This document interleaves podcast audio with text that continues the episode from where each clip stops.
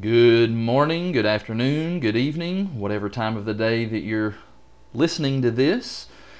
We are not live for you, but we're live for us as we're sitting down mm-hmm. to talk again uh, about a chapter from the book of Acts. We're in Acts chapter six this week. Got Jason with me once again, and we're uh, eager to talk about, uh, this is a shorter chapter compared to uh, the previous chapters, so maybe we won't be as uh, long-winded as we tend to be, uh, but there is still lots packed into this uh, short little section of Scripture. You ready to talk about Acts chapter six? I'm ready. Let's do it. All right. So uh, at the end of chapter five, uh, we, we had been noticing uh, problems that the early church was facing from the outside. Uh, there was the Sanhedrin Council uh, and the other uh, groups of, of the sects within the Jewish Uh, establishment uh, causing problems for, for the church, or at least trying to cause problems for the church. But as we come to chapter six, we find that the problems are, are not always from without. Sometimes problems come from within. And uh, this is actually the harsh reality of uh, churches even in the twenty-first century. In fact, sometimes, especially living in the United States, where we do enjoy incredible Uh, freedoms to be able to practice our religion and uh, worship God as, as as as we believe the Scripture in, instructs us to do, um, we maybe don't face a lot of the outside problems that the first century church did. And so it does seem that more often than not, our problems do come from, from the inside. And uh, that especially happens in churches that are that are growing. And the Jerusalem church in the first century was no exception to that. They were a growing, blossoming church. We've had some mentions of, you know, specific numbers. We're talking in the thousands. It's really getting to the point now where Luke's just kind of stopped keeping count, and he's just going to refer to the church in the terms of uh, great growth, multitudes, those types of uh, expressions. Um, but there's growing pains that goes along with that. And Acts chapter six is Uh, an illustration of that, and it also is a great model and a pattern for us about how we deal with those growing pains. And so that makes Acts chapter six really, really valuable on, on a number of fronts. So let's read a little bit here to kind of set the stage. Acts chapter six, verse one. Now in these days when the disciples were increasing in number, a complaint by the Hellenists arose against the Hebrews because their widows were being neglected in the daily distribution. So uh, let's just paint the scene. What, what, what exactly is the the problem and the conundrum that the church is facing here in Acts chapter six? Well, you think you have this group that primarily was from Jerusalem and lived in Jerusalem who uh, tended to be uh, more traditional in, in the way that they viewed things. They spoke the Hebrew language, um, and they were very Uh, strict and hardcore about making sure that they, they followed all of those uh, cultural regulations even. Um, but then you have this group that, that comes from outside Jerusalem, uh, maybe some of the far-reaching countries that, that we read about in Acts two, um, some of those places that uh, weren't so strict on the Hebrew language and culture, but they had been influenced more by the Greek Um, type of culture mm-hmm. and even the language and, and some of those things, and those were called either the Hellenists or um, you know, some versions might just say Greek-speaking Jews. Yeah, uh, they were still Jews and they still followed the law of Moses. Right, but it was just uh, the language and some of the cultural things that they did. Um, it, it was different than what these people in Jerusalem were used to. Yeah, so we've got these. Uh, the Greek-speaking Jews, and then we the one that's just referred to as the Hebrews, we might call these kind of the native-born uh, Hebrew uh, people. And um, all right, so you, we, we've got, and they're having to try to figure out how to be the church. You know, yeah. we get, God has called all of these different types of people, and of course, this is just really uh, the tip of the iceberg of what's going to happen once the gospel gets opened up to Gentiles. Mm. Think about the assimilation that's going to have to happen then. But God has called all of these different people from different backgrounds and, you know, b- b- different cultural uh, things and languages, uh, and they're having to come together and to be one. And uh, that's not always easy. And in this particular case, it seems as if there was, uh, the word the E S V uses is the word uh, neglect. I think other translations use the word uh, they were being overlooked. Right. Uh, one translation actually says uh, some of these widows were, were being discriminated against. Now, I, I think that's probably kind of the the worst case scenario. right. uh, that maybe there was some uh, some some favoritism or some partiality being shown.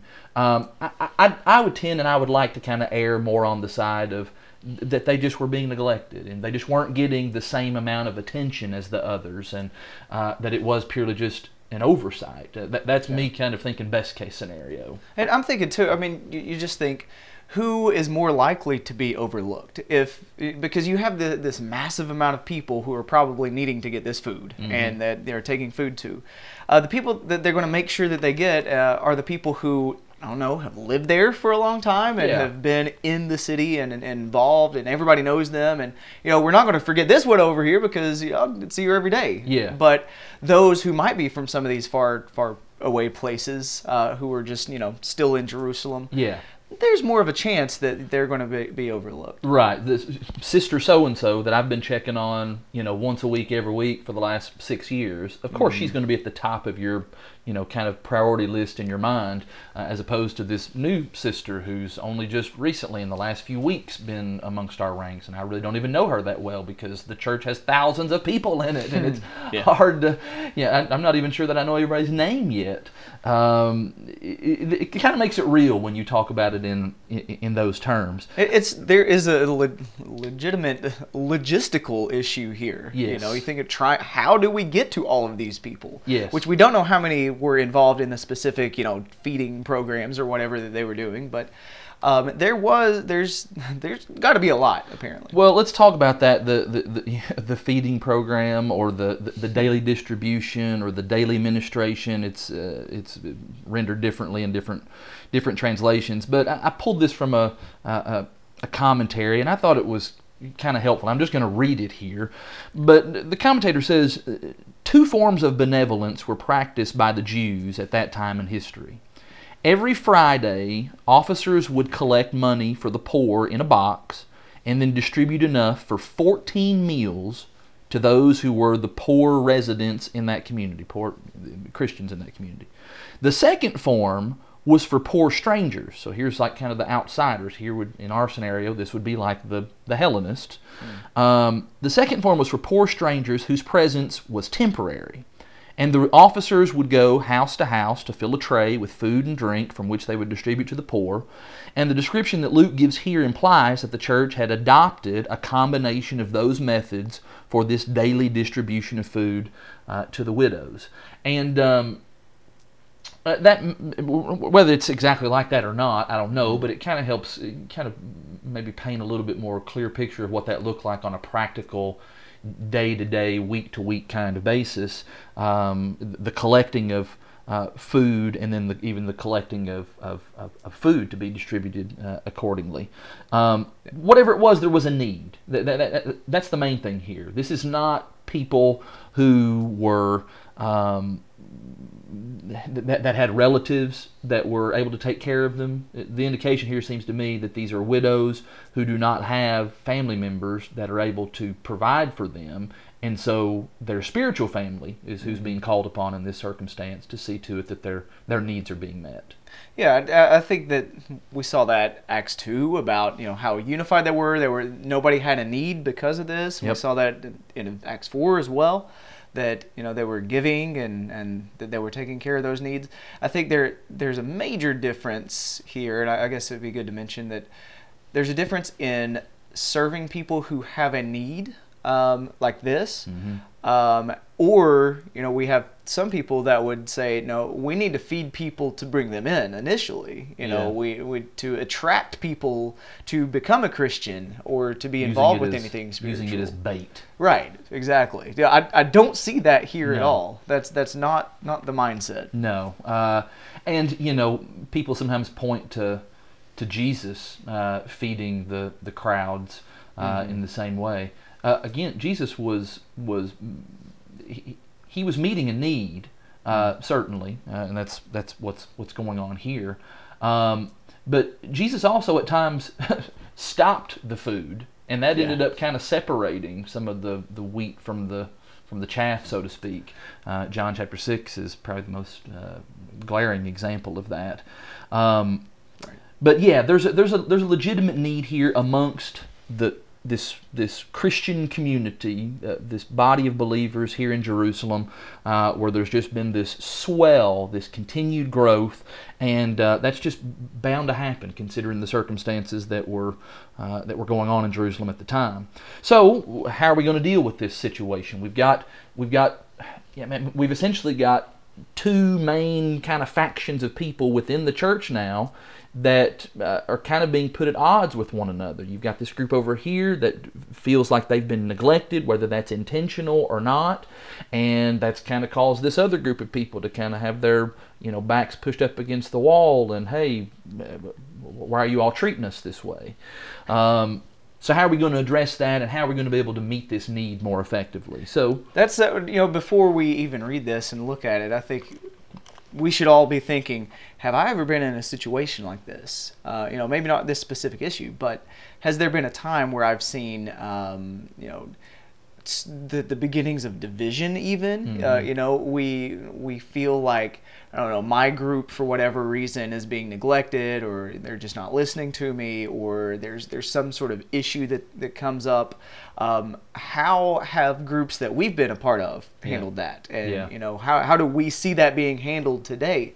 Um, and, and keep that in mind as we look at this and see what uh, the, the standard is, and see what they did the very first time anything like this happened. Yeah. Our default setting should always be, I'm going to assume the best of my brethren. Mm.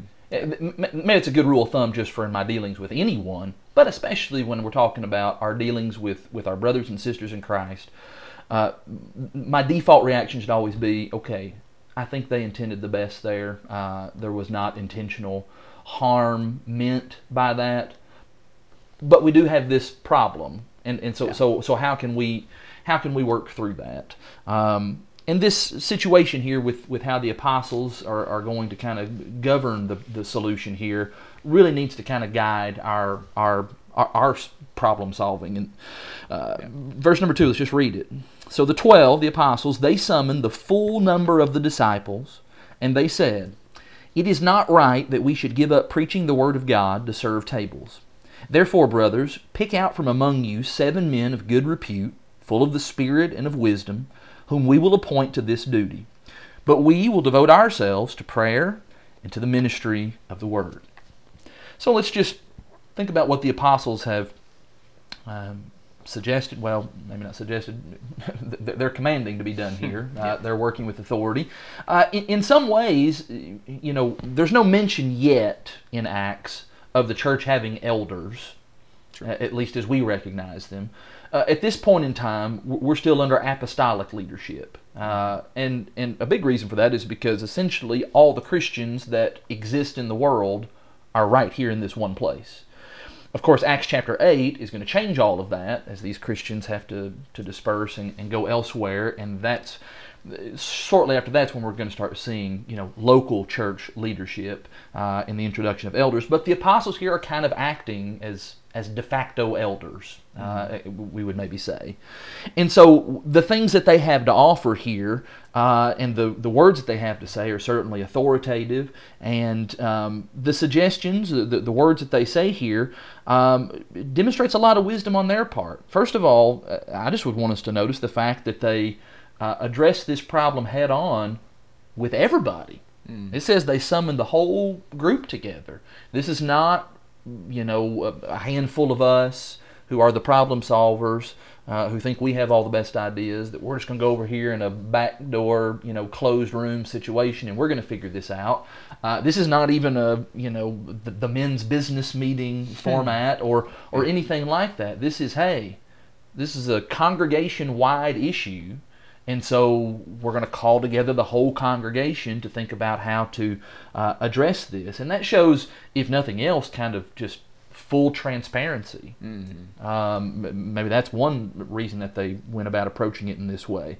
Uh, another reason for kind of getting everybody is so that we can have buy-in from the congregation on, on how we're going to deal with this going forward. You know, knowing that everybody um, is is part of the discussions and part of the uh, the solutions that are being offered. Yeah, okay, yeah, I see what you're saying. It's not um, you know, hey, I'm just going to say this, and then we're going to tell you all later and give you instructions. No, it's like we get to be a part of that that initial discussion, and so now I'm I'm invested in that. And hey, yes, this is this is uh, yes, it's the Lord's church, but it's also it's our church, mm. and, and I'm fine with saying that. I recognize that.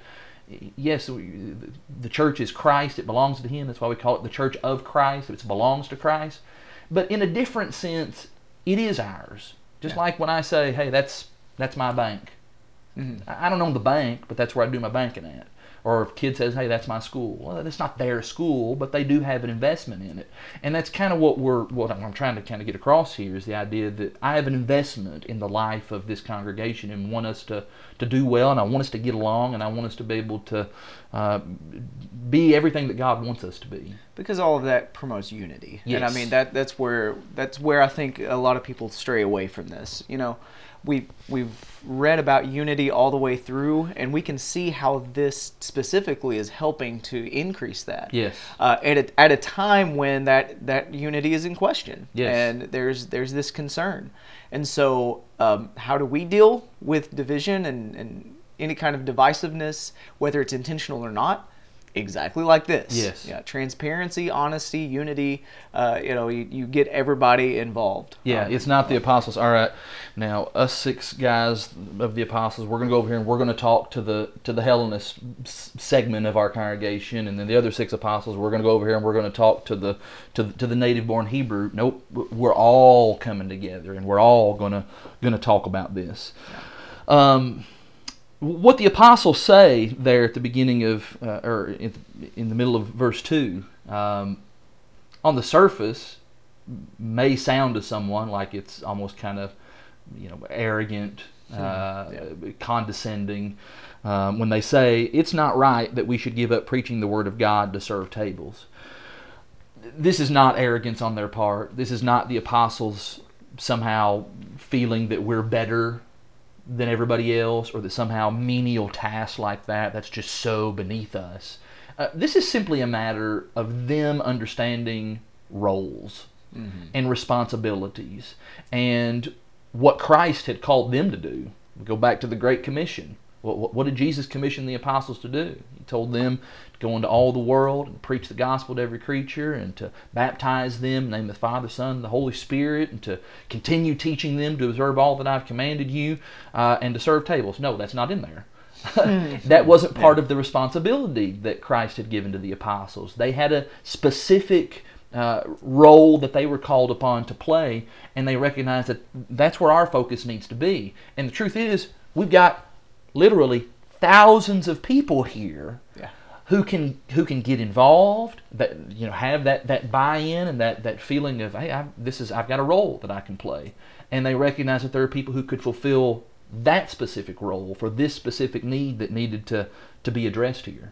That's that's really good to look at. You know, um, sometimes I think some people get this uh, hero mindset of I want to do everything yeah. and I want to be involved with. Uh, absolutely every single thing that's going on, and uh, when when it comes to to this group unity and making sure that everybody is is able to be active, um, you know, we can't be involved in every single thing. You know, are there some things that are are good things to do that I'm not going to be able to be involved in because I'm doing something else that is also good? Yeah. Yeah, absolutely. Right. And, and I mean, uh, we, we all have our roles to play, and, and we need to be looking for ways that we can get others involved and, and making sure we can we can handle that. Yes. You know? And, uh, you know, th- this is one of the marks of a good leader, um, and the apostles are, are kind of setting the standard here early on, just the principle of delegation, mm-hmm. because recognizing that no one person can do everything.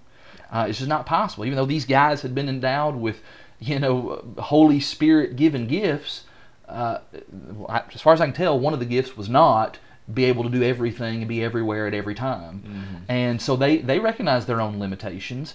Um, but at the same time, it's it's recognizing this is the role that we've been called to. Now let's see if there's some some jobs that we can create for others who...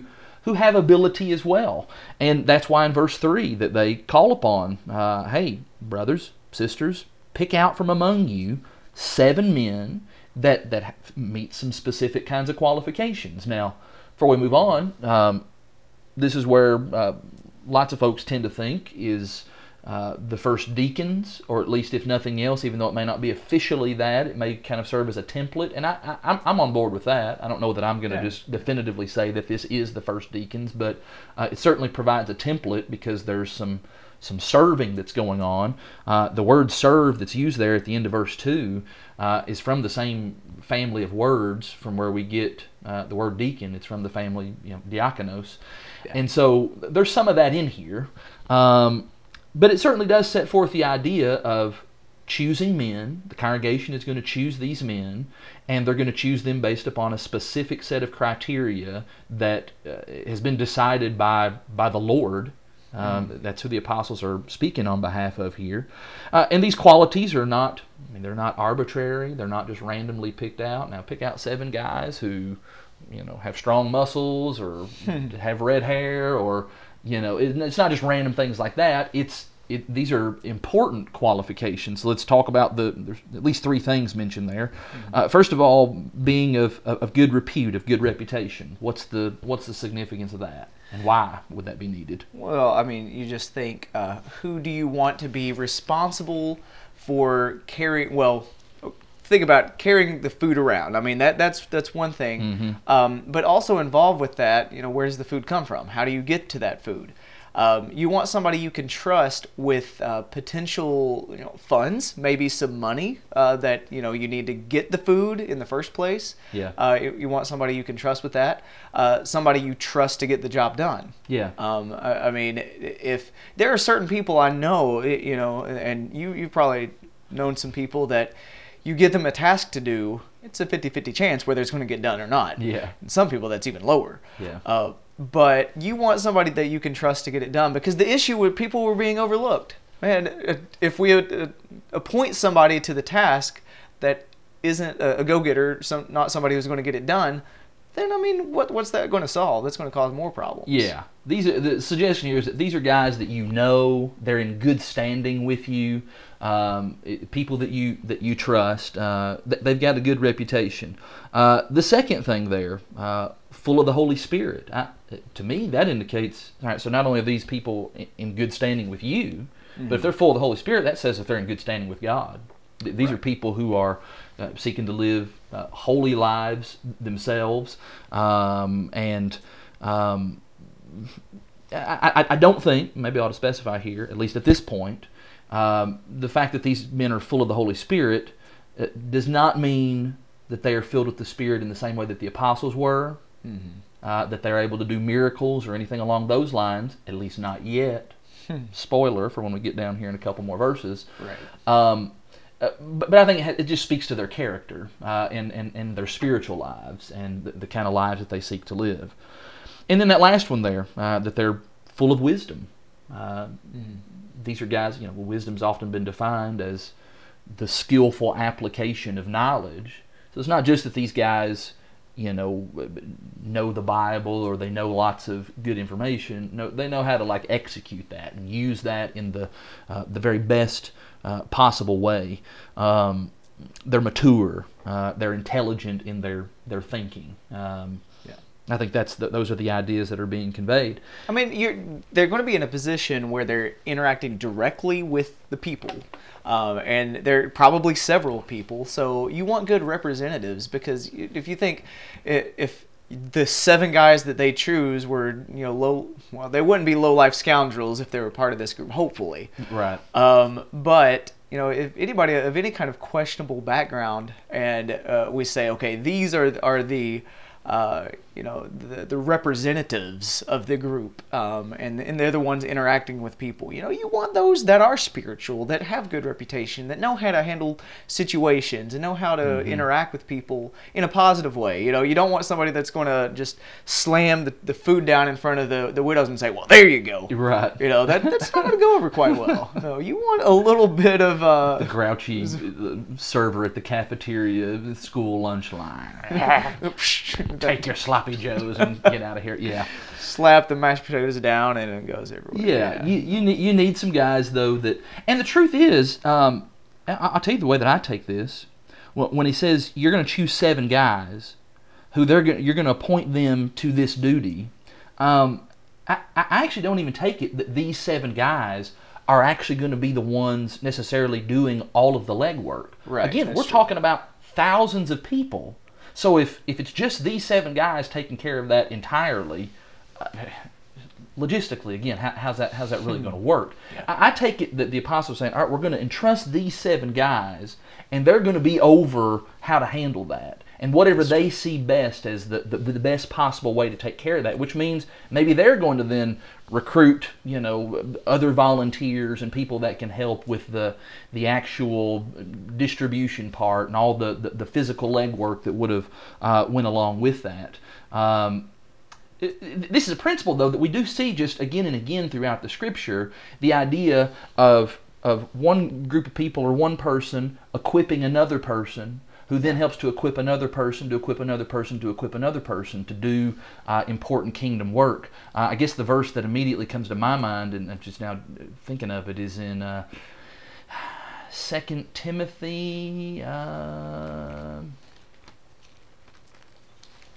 uh, Entrust to faithful men. Uh, do you know that passage? Yes. Um, it's no, gonna, I couldn't tell you where it is. Second Timothy two. Verse two, I was right there at it. There we go. Yeah, yeah. Verse one, you then, my child, Paul talking to Timothy, you then, my child, be strengthened by the grace that is in Christ Jesus.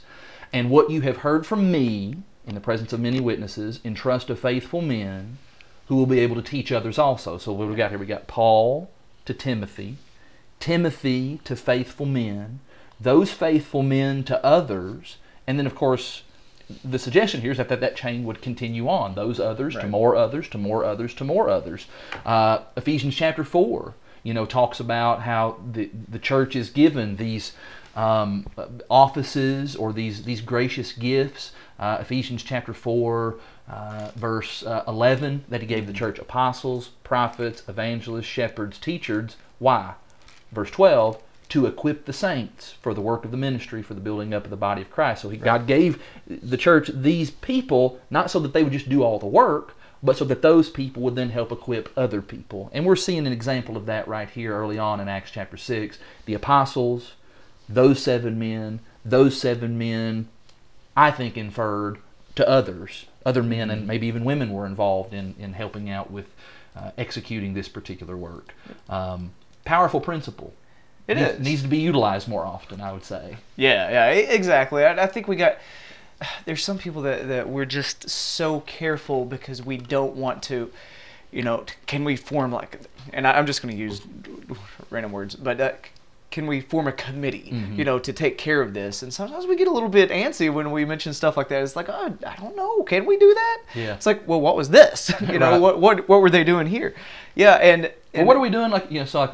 On Sunday morning when we're having the Lord's table, all right, we got four or five guys up there. Well, what are they? Well, that's the committee that's going to take care of the Lord's Supper today. Yeah. You know, uh, it, it, it again, is. we might yeah. think that's kind of crude to, to talk of it in that way, but that, I mean, it's really what it is. Yeah, and, and I don't know. We we just we shy away from certain terms because yeah. other people have used them in ways and abused and, them. And, yeah, and yes. so that's. I mean, we don't want to do that, obviously, but we do see uh, when we look at a passage like this, I, it's hard to overlook that. You know, we see that. They obviously had the wisdom to take care of this, but they were uh, trusted to be put in charge of this task. And I think, like you were suggesting, it, it's not that they were doing all the work individually, but they were helping to delegate that and, and making sure it was done. Yeah. Um, and organizing that. Maybe even more so why it was important for them to have wisdom, you know, to, yes. to know how to get people to work together. Um, but there are certain things that need to be done that we need to make sure that we have people to take care of that. Yeah. Yeah, this passage kind of speaks to just the reality that um, not all of the work that happens in the kingdom is uh, just purely spiritual in nature.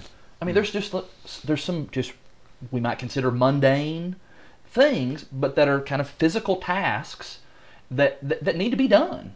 You know, I'm always so appreciative of people that, you know, just uh, take care of, of things that I'm sometimes just oblivious to, even simple things like, you know, people that I know we've got, like one of the brothers here, he re- routinely, you know, checks the, the water in the baptistry and makes sure that the, you know, the water level's good before every service and the temperature mm-hmm. thing is running and, you know, people that are checking to Uh, make sure that the light bulbs are all, you know, functioning. Sure. And, you know, again, those are small things, but but those things really actually, they, they, they're meaningful, and, and they need to be done. Yeah, and, you know, maybe we should look at this not as a distinction between physical and spiritual activities, because I think sometimes we do that, and yeah. we're like, you know, what do you do in your physical life? Well, what about your spiritual I know. life? And I even hesitated to say it that way, but it was the only way I knew how to say it. Right. I, I get you, I get you. But for all of the, your, the listeners out here, yes. Uh, just to be clear, you know, anything we do in life, we do with our physical body. Yeah. And so when we do any of these actions,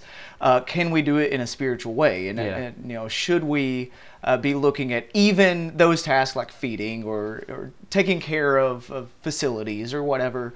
Can that be a spiritual work? Uh, absolutely. And I yeah. think that there's things... Um, But, yeah, again, not saying that anything is more important than the others. You know, all of it's important. And we, it is. we need to make sure we give our, our, our best effort when it comes to, to anything um, involved with that. It's just a matter of, it's, it's merely a matter of understanding where our strengths are, uh, what abilities that we have, and, and recognizing what our role is. And each one of us has to figure out what's my role that's going to best utilize and maximize my talents and my resources and my abilities so that I can contribute to kingdom work. Because whether that is purely spiritual in nature, verse four, that's, this is what I mean when I talk about spiritual work, verse yes. four, we're going to devote ourselves to prayer and to the ministry of the word, uh, or whether that is things of a, what we, again, we would consider more physical in nature, it all comes together in the same place. It's kingdom work.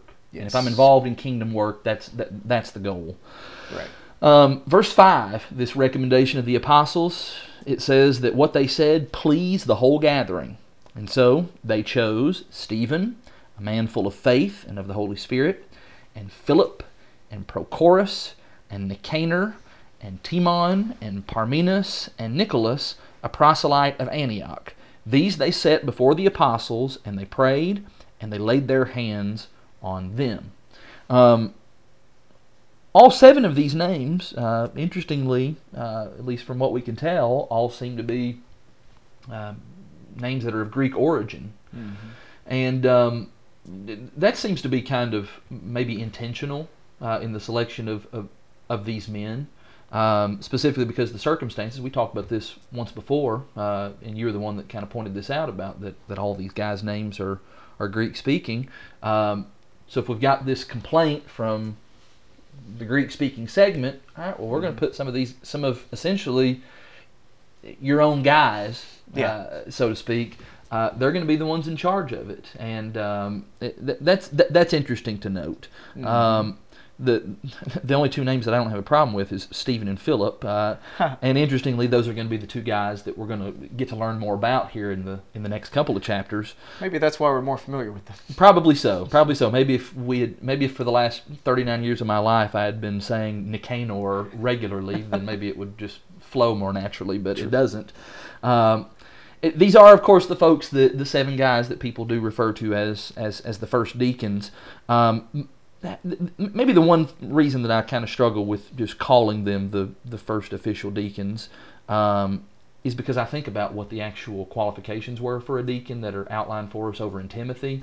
Right. Uh, and that these men would have been married men and would have had children, which makes what happens to Stephen in Acts chapter seven really painful to think about. Right. Um, if that were the case. I guess I, for the longest time, I've just always pictured he's just this strapping single man, uh, mm-hmm. but maybe he wasn't. Maybe he was married and had children, and uh, maybe what happens to him, maybe that kind of says something about the reality of living in first century times. But yeah. um, but we've got all of these guys. It is interesting, that last one that's mentioned there, Nicholas, a proselyte of Antioch. So here's a guy who had um, proselyted to the Jewish religion.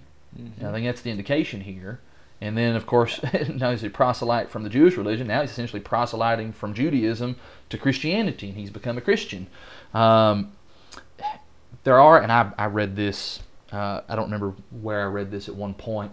Some have actually suggested that possibly in the book of Revelation it talks about the sect known as the Nicolaitans. Mm-hmm. Some have suggested that maybe this was a group of people that was following after this hmm. guy, that maybe this guy had apostatized somewhere along the way. Now, that's total conjecture. I don't. Right. I, I don't. Yeah. There's nothing in Scripture that connects this dot immediately to that dot.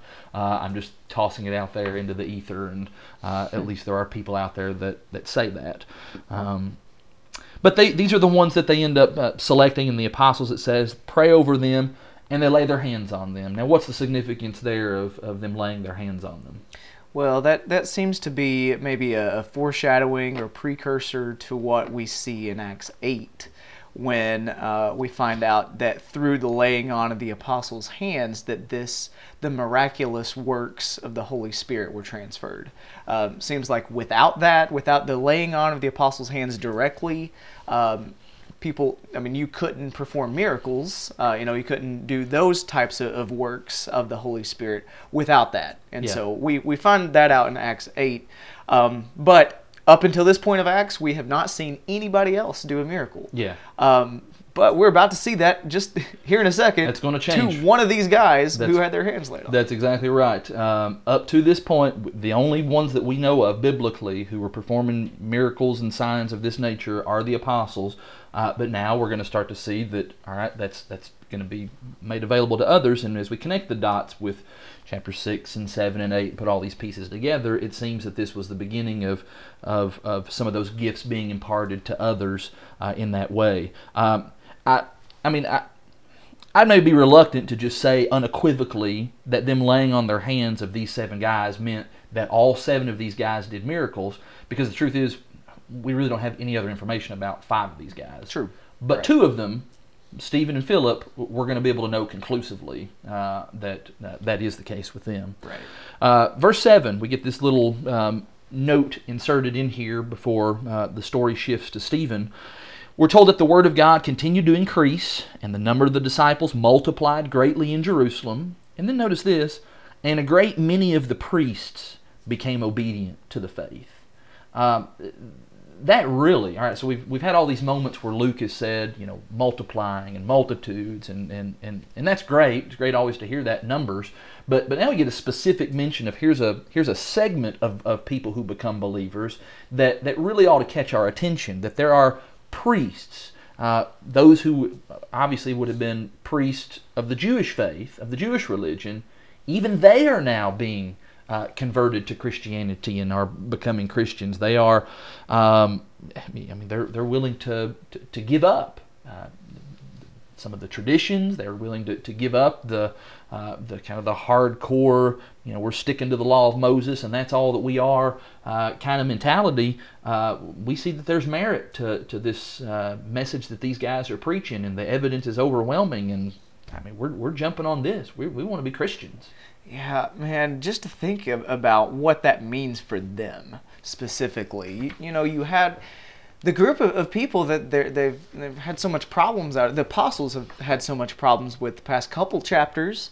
Uh, involved the high priest and a lot of the, the Jewish leadership. Now, if you are a Jew, especially a Jew of high standing, like a priest would be, and you decide to follow these guys and to become part of this, that's a big deal. Yeah. Um, and, and that cannot be overstated um, because it, that changes everything. There's a dramatic change of lifestyle, um, just your, your, all the way down to just your daily routines would become yeah. totally different. Right. Uh, th- how that would then affect your family uh, and... Um, Yeah, uh, this is a big deal, and that's why Luke saw fit to include that. Um, mm-hmm. You know, in the Gospels, the, the, the priests are, are generally kind of depicted as as villains in the story, and, and yeah. I guess rightfully so, um, because of their just resistance to to Jesus and his teaching. But, but having said that, these are men that would have been well-trained, well-schooled, yeah. uh, and noteworthy in their own regard. Um, and so here's these men that they would have possessed, you know, a mastery of the law of Moses. Um, that's a that's a good skill to have. If you're using it correctly, you know, if your understanding of the Scriptures is causing you to, to connect the dots between what was prophesied back then to, okay, that's the Christ, oh, yep, this all works together. Uh, I want a guy like that on my team. Yeah. Um, here's a guy who's who brings uh, again, just some some some resources and some skills uh, to the table of Christianity uh, that others w- would not have had. Uh, especially, you think about all these new converts that have come from, uh, you know, maybe from far away and didn't have all the advantages that these guys would have had. Um, I think this is a, a great example of early on of, of Christianity. Um, you know, let's let's make use of, of what is available to us. And I'd like to think that these priests that had been converted, they would have been just powerful assets in the you early know, days. Of yeah, it, the definitely church. So. You you think uh, true faith does not fear scrutiny? Mm-hmm. Um, and you have somebody who is well versed in the law, who knows it, it extremely well, um, and for them to to come to knowledge of the faith and and to you know convert and become part of that, that shows that there is something special to this. Yeah. Same thing with Christianity today. I think some people think that following the Lord and, and that sort of thing requires you to make a leap of faith and not uh, and just sort of close your eyes to the evidence around you, but no, Christianity is a thinking man's religion. You know, yes. it's, it's logical. It's something that we can um, look at and be, you know, specifically drawn to. Uh, there, there's a logic to the faith, and if if we will think and and think through the evidence that is there in Scripture, then we're more likely to come to that knowledge and to be able to to do something with it. You know, we should not worry if somebody, you know, what if somebody brings up a question I can't answer, or what if somebody. Uh, you know, especially as we're evangelizing and spreading the gospel to people, you know, should we be concerned and worried? You know, oh, I hope people don't bring this issue up, uh, you know, because you know that's that's where we we're weak. It's like no, we should be looking forward to those opportunities, so yeah. that way we can grow in our faith and have a, a deeper and better understanding. Yeah. Um, let me toss one other little tidbit um, that I was thinking about: the fact that these. These guys become Christians, and because of their kind of their hopefully already high moral and religious character, when we get to, to, to some chapters here in just a little while where we start seeing elders being appointed in churches, mm-hmm. um, people often ask, well, you know, well, how did these churches get elders so fast? Because, you know, many of these people would have been brand new Christians.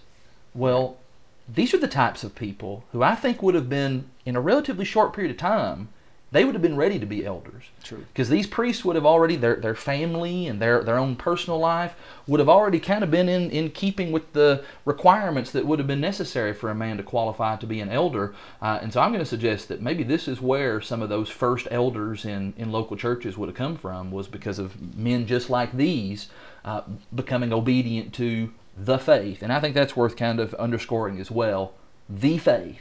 Uh, we're going to see that term used in other places in the Bible. I think about in the book of Jude in particular, where it talks about contending for the faith, uh, the faith that was delivered once uh, for all. That indicates to me that there is a set standard of doctrine and teaching uh, by which we must live and, and adhere to.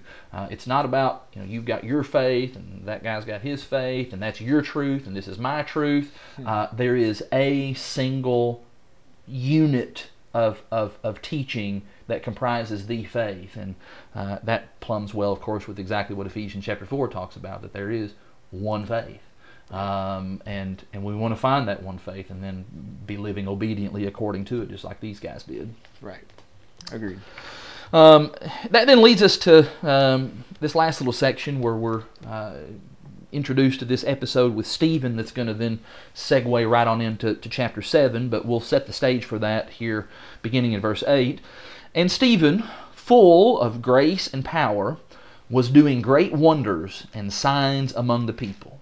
So let's just stop right there. There is our first indication that that, that laying on of the apostles' hands Uh, on Stephen uh, is is how that miraculous power was was transferred to him, because now we've got we got the twelve, and now at least the very least at this point we've now got a thirteenth person on planet yeah. Earth that is doing signs and wonders uh, amongst the people, and it does not uh, engender uh, the the just widespread applause that one might think. Verse nine.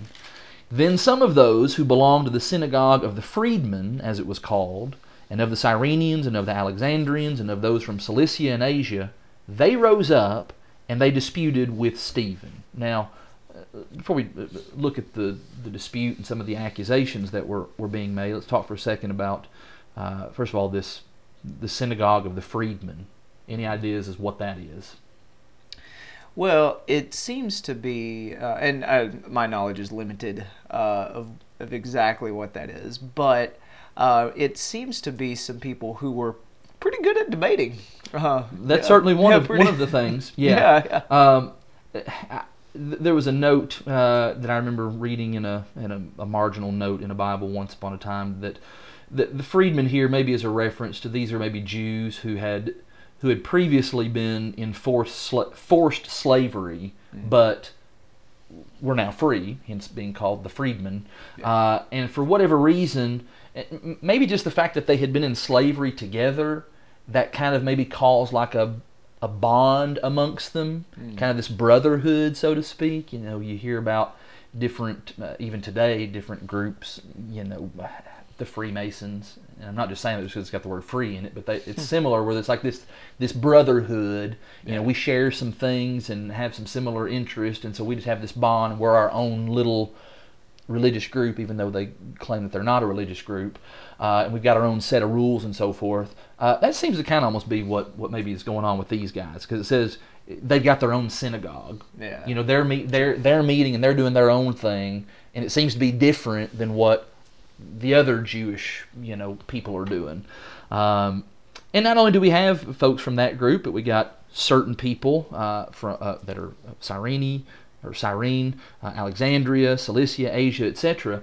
Um, this seems to be the first example of where we don't so much have religious leadership uh, taking exception to the things that, that these early Christians are teaching. You know, before we had the Sadducees and the Sanhedrin Council and these folks uh, causing disturbance.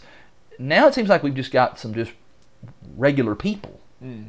That are, that are taking offense to the things that these Christians are teaching. Uh, and they rise up and they begin uh, disputing with Stephen, debating, uh, however other translations might render that.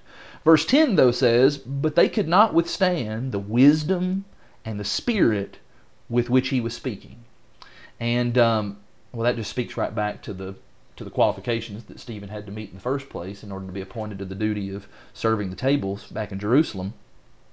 So verse eleven, here's how they're going to combat that, all right? Since seemingly this guy's knowledge and his wisdom and and just the way he conducts himself, it seems to be, you know, impenetrable, mm-hmm. uh, the, the case that he's putting forth here. Well, what can we do? Well, verse eleven. "Then they secretly instigated men who said, 'Well, we've heard him speak blasphemous words against Moses and God.'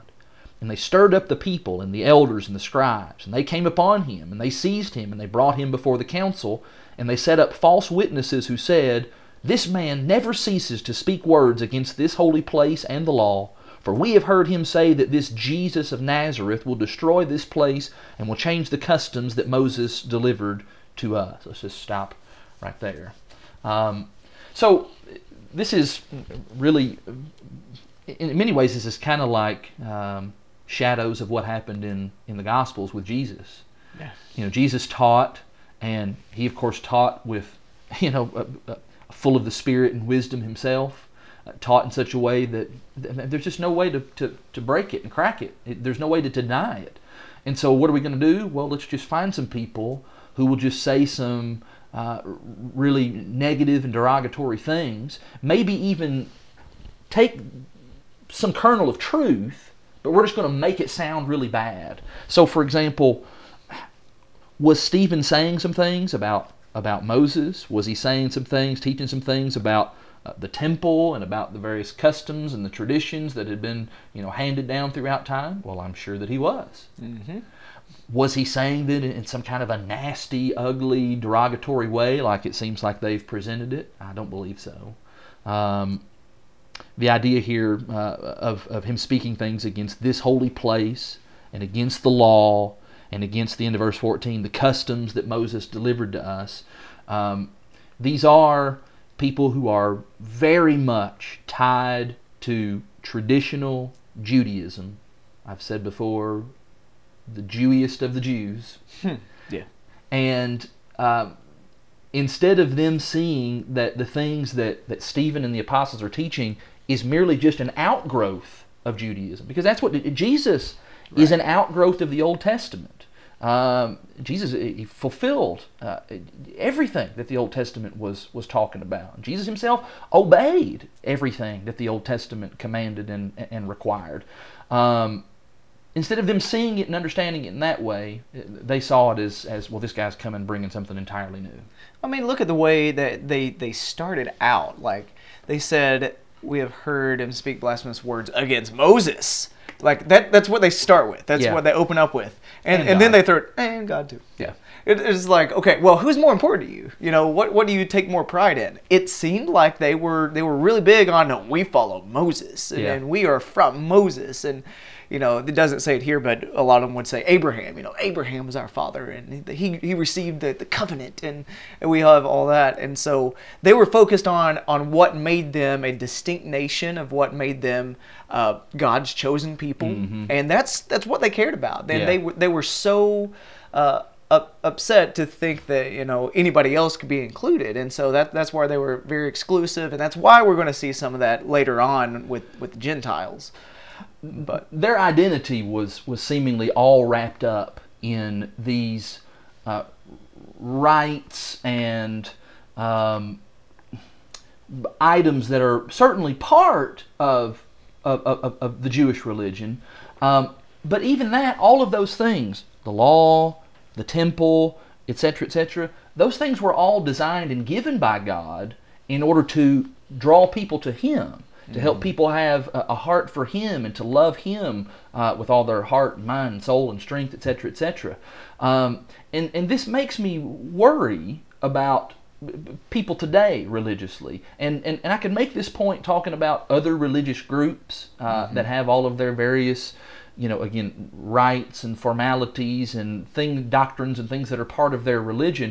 Uh, but instead of talking about them, I actually I want to talk about us a little bit, because there are things that, that we preach really hard mm-hmm. and, you know, they're very important to us, but we can sometimes lose the perspective that needs to be had about those things. Uh, so, for example, baptism. Yeah, baptism is really important. There's no doubt about that. I mean, I can quote all the baptism verses in the Bible like that. Mm-hmm. I know them. They're important, and, and and and it should be. And maybe the reason that, that we talk about baptism so much is because so much of the religious world, you know, doesn't understand baptism or wants to try to weasel out of that in some way. Yeah. Um, but but we can get to a point where that becomes our focus, and, and we lose focus of what gives baptism its meaning. What gives baptism its meaning is Jesus and His sacrifice on the cross and the mercy and the grace of God. Uh, that's what gives baptism the, the force, and um, and that's where the focus needs to be kept about that. Um, I don't ever want, you know, someone to, to, to look at me and the first thing that they think of is, oh yeah, you're one of those, you know, baptismal regenerationists, or however that they might describe that. Yeah. Um, I, I want somebody to look at me and realize, well, that guy's a Christian. Right. He loves Christ. Yeah. He, he he he loves God and is just trying to follow God. Um, and yeah, it, baptism is one of the ways that I'm trying to do that. Mm-hmm. Um, but but we want to be careful about that. And that's just one example. We can do the same thing with uh, any number of, of things that God has given to us. And there's no doubt about that, whether it's things that pertain to our worship uh, or to just our, our, our, our daily walk with Him. Uh, we want to always keep in perspective that those are, in many ways, they're just they're tools that are... Uh, a means to an end, and we need to make sure that God is always the end, yeah, and not the thing itself.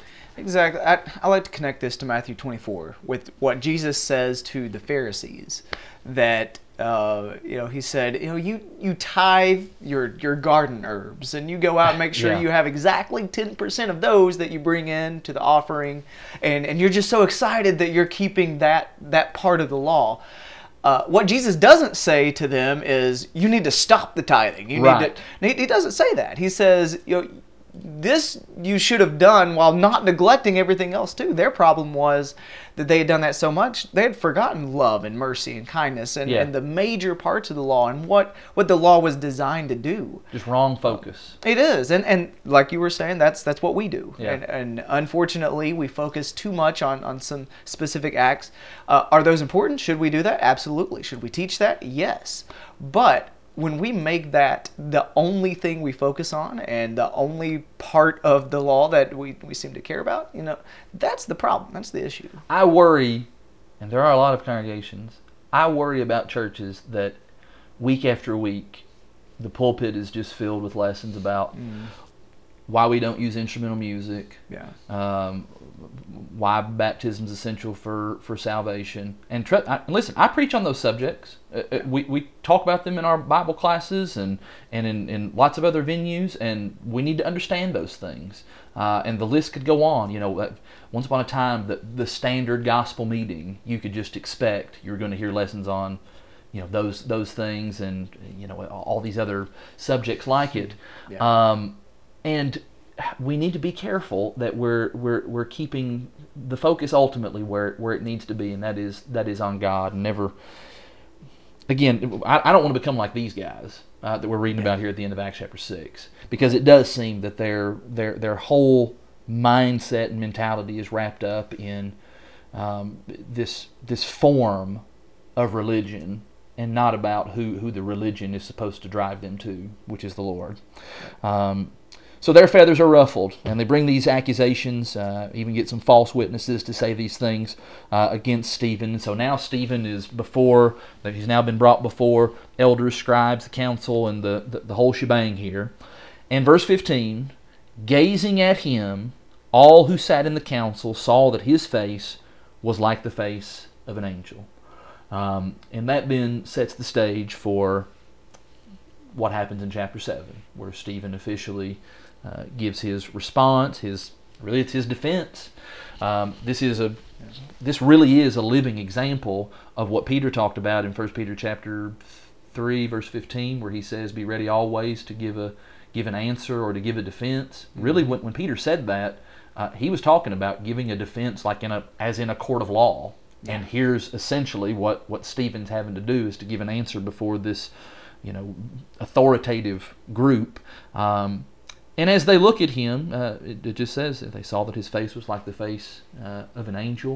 Um, I don't know. I'll, I'll be honest with you. I'm not really entirely sure what should be the significance of that hmm. to us, other than just the fact that, that they're recognizing, they've already recognized earlier that they couldn't withstand the wisdom and the spirit by which he was speaking. And now here's kind of a, a an outwardly physical manifestation that this man who is speaking, um, he's he's got God on his side. I think that's the only thing I, that's really the main thing I take from it is clearly this guy's, you know, got some source that's helping him other than uh, than than what we might think. Yeah, I wish Luke would have, like, you know, illustrated his manuscript here. Yeah, let's put a let picture. Us see that. But yeah, yeah that would help. Um, so that's that's chapter six, and um, like I said, it's, it's kind of a, a a hard chapter break to make there, but.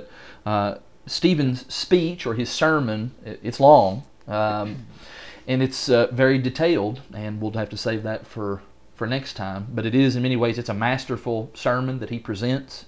Um, it's a nice little capsuled version of, of Old Testament history, and he's going to just he's going to kind of start where these people are, yeah. uh, and he understands who his audience is. Uh, he doesn't just immediately just jump in and start preaching Christ.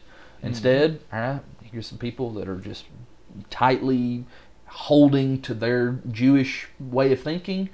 All right, well, let's just go back to the beginning and start talking about, you know, where all that began. That begins, of course, with Abraham, and that's where he'll pick up the sermon uh, next time. Yeah, he was he was ready. I, I, I like this, and like you were saying, be ready to to give it a, a defense. Uh, the reason for the, the hope that's within you. It's And like we said before, this is a logical thing. We need to be prepared. We need to, to know that people are going to ask questions, and we need to be prepared as, as well as we can to answer them. And right. There's there's nothing, you know, we shouldn't be afraid of, of facing some of those questions. Um, and, and this is just an outgrowth. I, I think if you read chap- chapter seven and you don't understand the the flow of that and the logic behind of the argument, uh, need to spend some time there, because that's that's really the basis of where our faith, you know, has a lot of its roots. Yep. Well, um, that's we said a lot about fifteen verses. Good applications, yeah. though, uh, and things for us to to consider, and uh, we'll look forward to talking about uh, chapter seven next time. Appreciate so much, folks, uh, tuning in and listening to these, and we hope that you uh, continue to find these studies helpful. And if certainly if there's something that you would question the things that we've said, or even something that you disagree about, um, feel free, reach out to us. You can um, you can actually, I think, even comment on the podcast page um, where you might be getting these from, or um, especially if you're local. Me and Jason aren't hard to find. We'd be glad to sit down yeah. and, and study these things uh, face to face. But uh, thanks for tuning in, and we'll talk about Acts chapter seven next week.